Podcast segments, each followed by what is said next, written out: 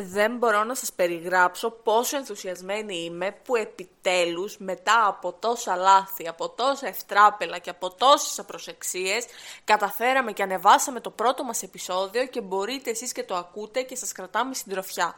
Γι' αυτό πηγαίνετε, πάρτε τα αγαπημένα σας ρόφημα και ελάτε να τα πούμε καλύτερα.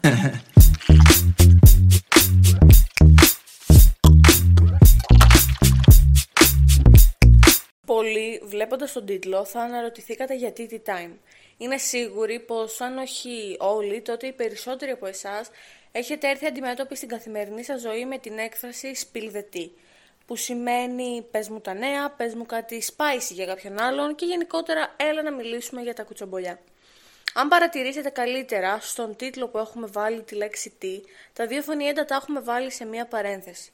Αυτό συμβαίνει διότι η κανονική φράση tea time σημαίνει ότι είναι η ώρα της αλήθειας. It's the time of the truth. Και η κανονική έκφραση tea time γράφεται απλά με το κεφαλαίο τι και, με όχι, και όχι με ολόκληρη τη λέξη tea σαν τσάι. Εμείς όμως την έχουμε κλαϊκεύσει έτσι και την έχουμε χρησιμοποιήσει με τον τρόπο που σας ανέφερα προηγουμένως. Γι' αυτό και εμείς, μέσα από αυτό το podcast, θα θέλαμε να μοιραστούμε τις απόψεις μας, τις γνώσεις και τα κίνητρά μας και να ανακαλύψουμε τον εαυτό μας. Μέσα από αυτό το συναρπαστικό ταξίδι, σας παρακινούμε και εσείς να κάνετε το ίδιο. Ήρθε η ώρα όμως νομίζω να γνωριστούμε καλύτερα. Είμαι η Γιώτα και από ό,τι θα καταλάβετε σε λίγο και στα επόμενα επεισόδια θα έχω μαζί μου έναν μόνιμο καλεσμένο. Καλησπέρα, ε, είμαι ο Γιάννης, ε, είμαι ο μόνιμος καλεσμένος της Γιώτας και ανυπομονώ να σας κρατήσουμε συντροφιά για την επόμενη ώρα. Ερχόμαστε λοιπόν στο πρώτο μας επεισόδιο για να συζητήσουμε για εκείνη τη στιγμή στη ζωή μας που μας οδήγησε να δούμε λίγο διαφορετικά τα πράγματα αλλά και να αλλάξουμε μερικές συνήθειες της καθημερινότητάς μας. Με λίγα λόγια μιλάμε για το σημείο τομής που μας έκανε να ψάξουμε περισσότερο τον εαυτό μας και να ασχοληθούμε με την προσωπική μας εξέλιξη. Γιάννη, θα ήθελες να ξεκινήσεις με το δικό σου σημείο τομής; Ναι Γιώτα, πολύ ευχαρίστως. Αν θυμάμαι καλά ήταν πριν από περίπου τρία χρόνια. Είχα περάσει μια περίεργη περίοδο κατά την οποία έψαχνα να βρω τον εαυτό μου. Δηλαδή τι συνήθειες θα ήθελα να υιοθετήσω, πώς οραματίζομαι τον εαυτό μου στο μέλλον και ποια θα ήταν τα βήματα που έπρεπε να κάνω για να πετύχω τους στόχους μου. Σε όλη αυτή τη διαδικασία μπορώ να πω πως στάθηκαν δίπλα μου τρεις φίλοι στην πόλη που σπούδαζα και πιο συγκεκριμένο ένας βρισκόταν σε παρόμοια φάση και πήρε την πρωτοβουλία να ξεκινήσει μια φοιτητική ομάδα. Έτσι λοιπόν μας ενημέρωσε και δεχτήκαμε να το στηρίξουμε σε αυτή την προσπάθεια. Μέσα από όλο αυτό λοιπόν κερδίσαμε πολλές γνώσεις αλλά διαμορφώσαμε επίσης μια πιο συγκεκριμένη άποψη αλλά και κατεύθυνση στην οποία θα κινηθούμε στο άμεσο μέλλον. Άρα μέσα από αυτή την ομάδα είσαι ευχαριστημένος με την πορεία σου μέχρι σήμερα; Έχεις δηλαδή πετύχει όλα αυτά που έλεγες ότι ήθελες; Κοίτα, σίγουρα πέτυχα μερικούς, αν όχι όλους από τους στόχους που είχα βάλει τότε. Ωστόσο, με την πάροδο του χρόνου θέτω καινούριους στόχους, έχω καινούργια όνειρα. Σίγουρα δεν έχω πετύχει ακόμα όλα αυτά που θέλω, αλλά προσπαθώ να χτίσω ένα χαρακτήρα και να θυμίζω στον εαυτό μου καθημερινά το τι θέλω να πετύχω αλλά και το τι πρέπει να κάνω για να ολοκληρώσω τους στόχους μου. Και μετά τον Γιάννη, αφού έχω αρκετή αυτοπεποίθηση πλέον για να πάρω μόνη μου το λόγο και για να πω το δικό μου σημείο τομής, αυτό και θα κάνω.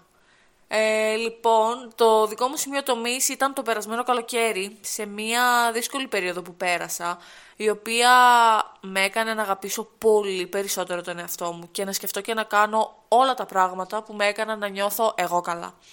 Το μεγάλο μπάμ η αλήθεια είναι όμως ότι ήρθε λίγους μήνες αργότερα, ενώ ήμουν μόνη στην πόλη στην οποία σπουδάζω.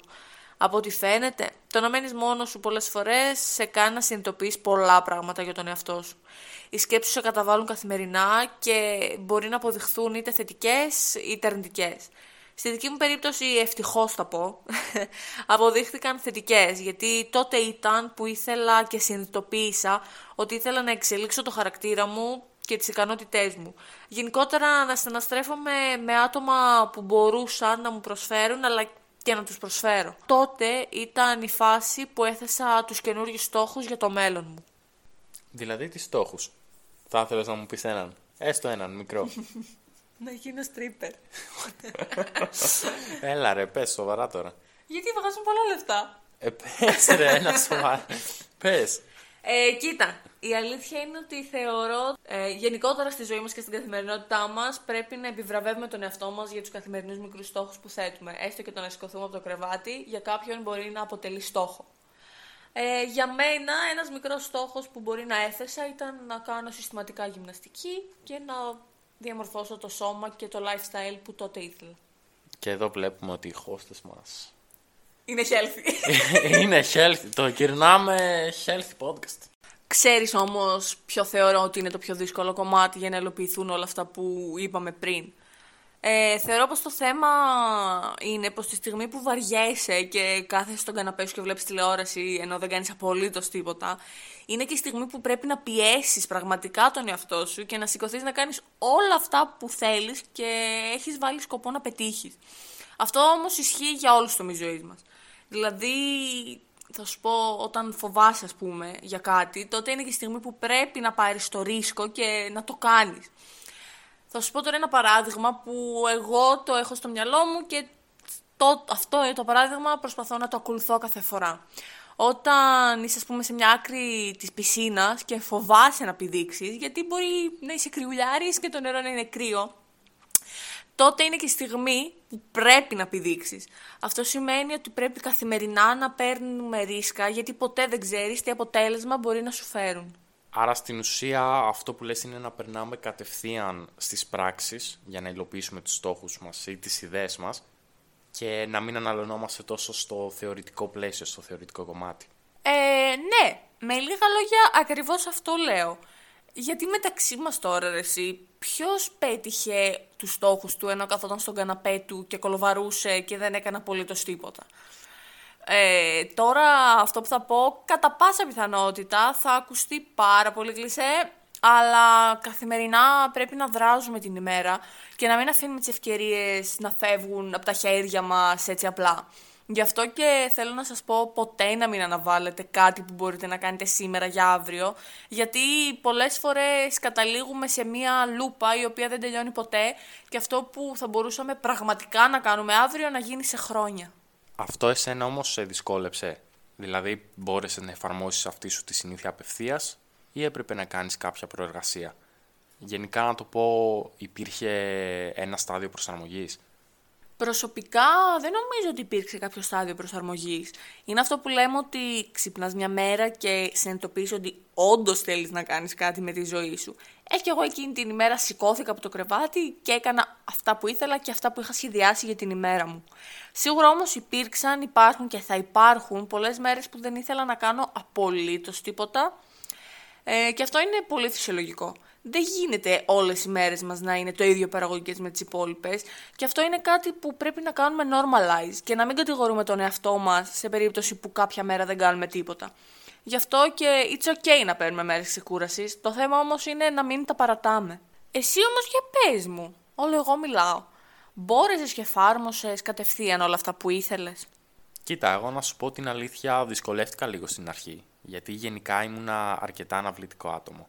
Ωστόσο, μπορώ να πω πως με βοήθησε σε πολύ μεγάλο βαθμό ο φίλος μου Αντώνης, καθώς ήταν αυτός ο οποίος ε, με έσμπρωξε στο ό,τι είναι να γίνει, να γίνεται εκείνη τη στιγμή και να μην υπάρχει καμία αναβολή.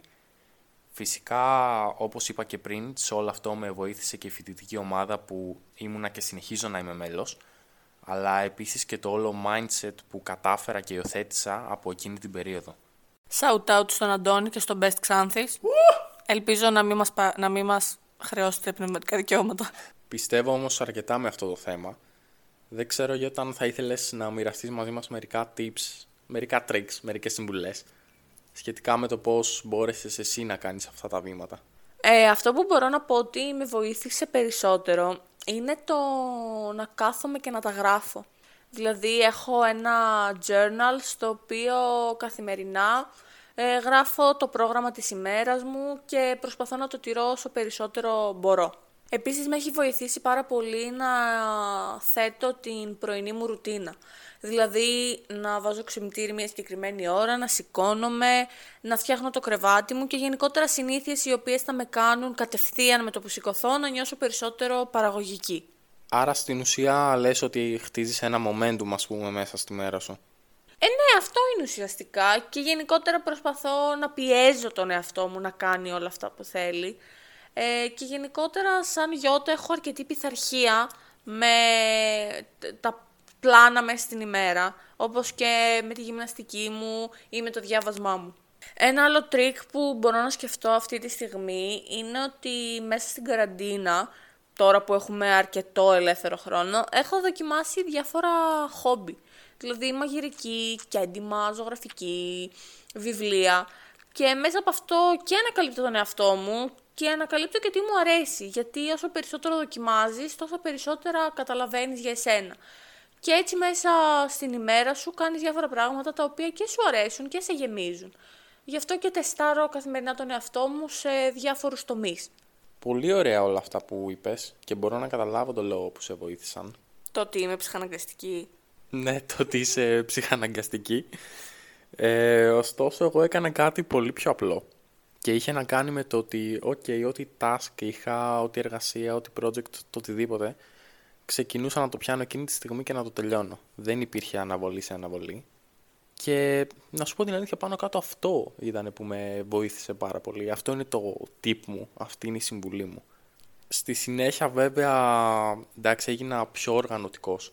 Αγόρασα μέχρι και έναν άσπρο πίνακα και τον κρέμασα στον τοίχο και έγραφα εκεί πάνω στόχους. Έγραφα το οτιδήποτε από ένα πρόβλημα, ξέρω εγώ, μέχρι ένα γραφιστικό, μέχρι ε, τα άτομα μιας ομάδας στη φοιτητική ομάδα, ε, κουλουπού κουλουπού. Και ένα ακόμα πολύ σημαντικό, ε, είχα πολύ οργανωμένο το χώρο στον οποίο δούλευα, δηλαδή το γραφείο μου συγκεκριμένα.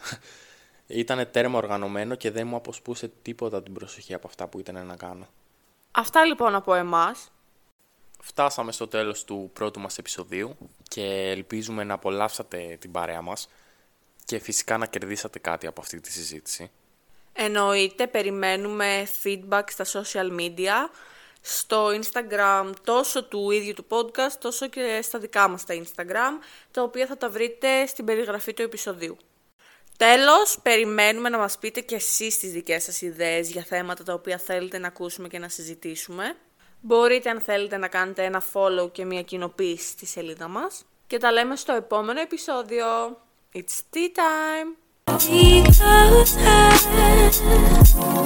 Breaking my heart, breaking my heart.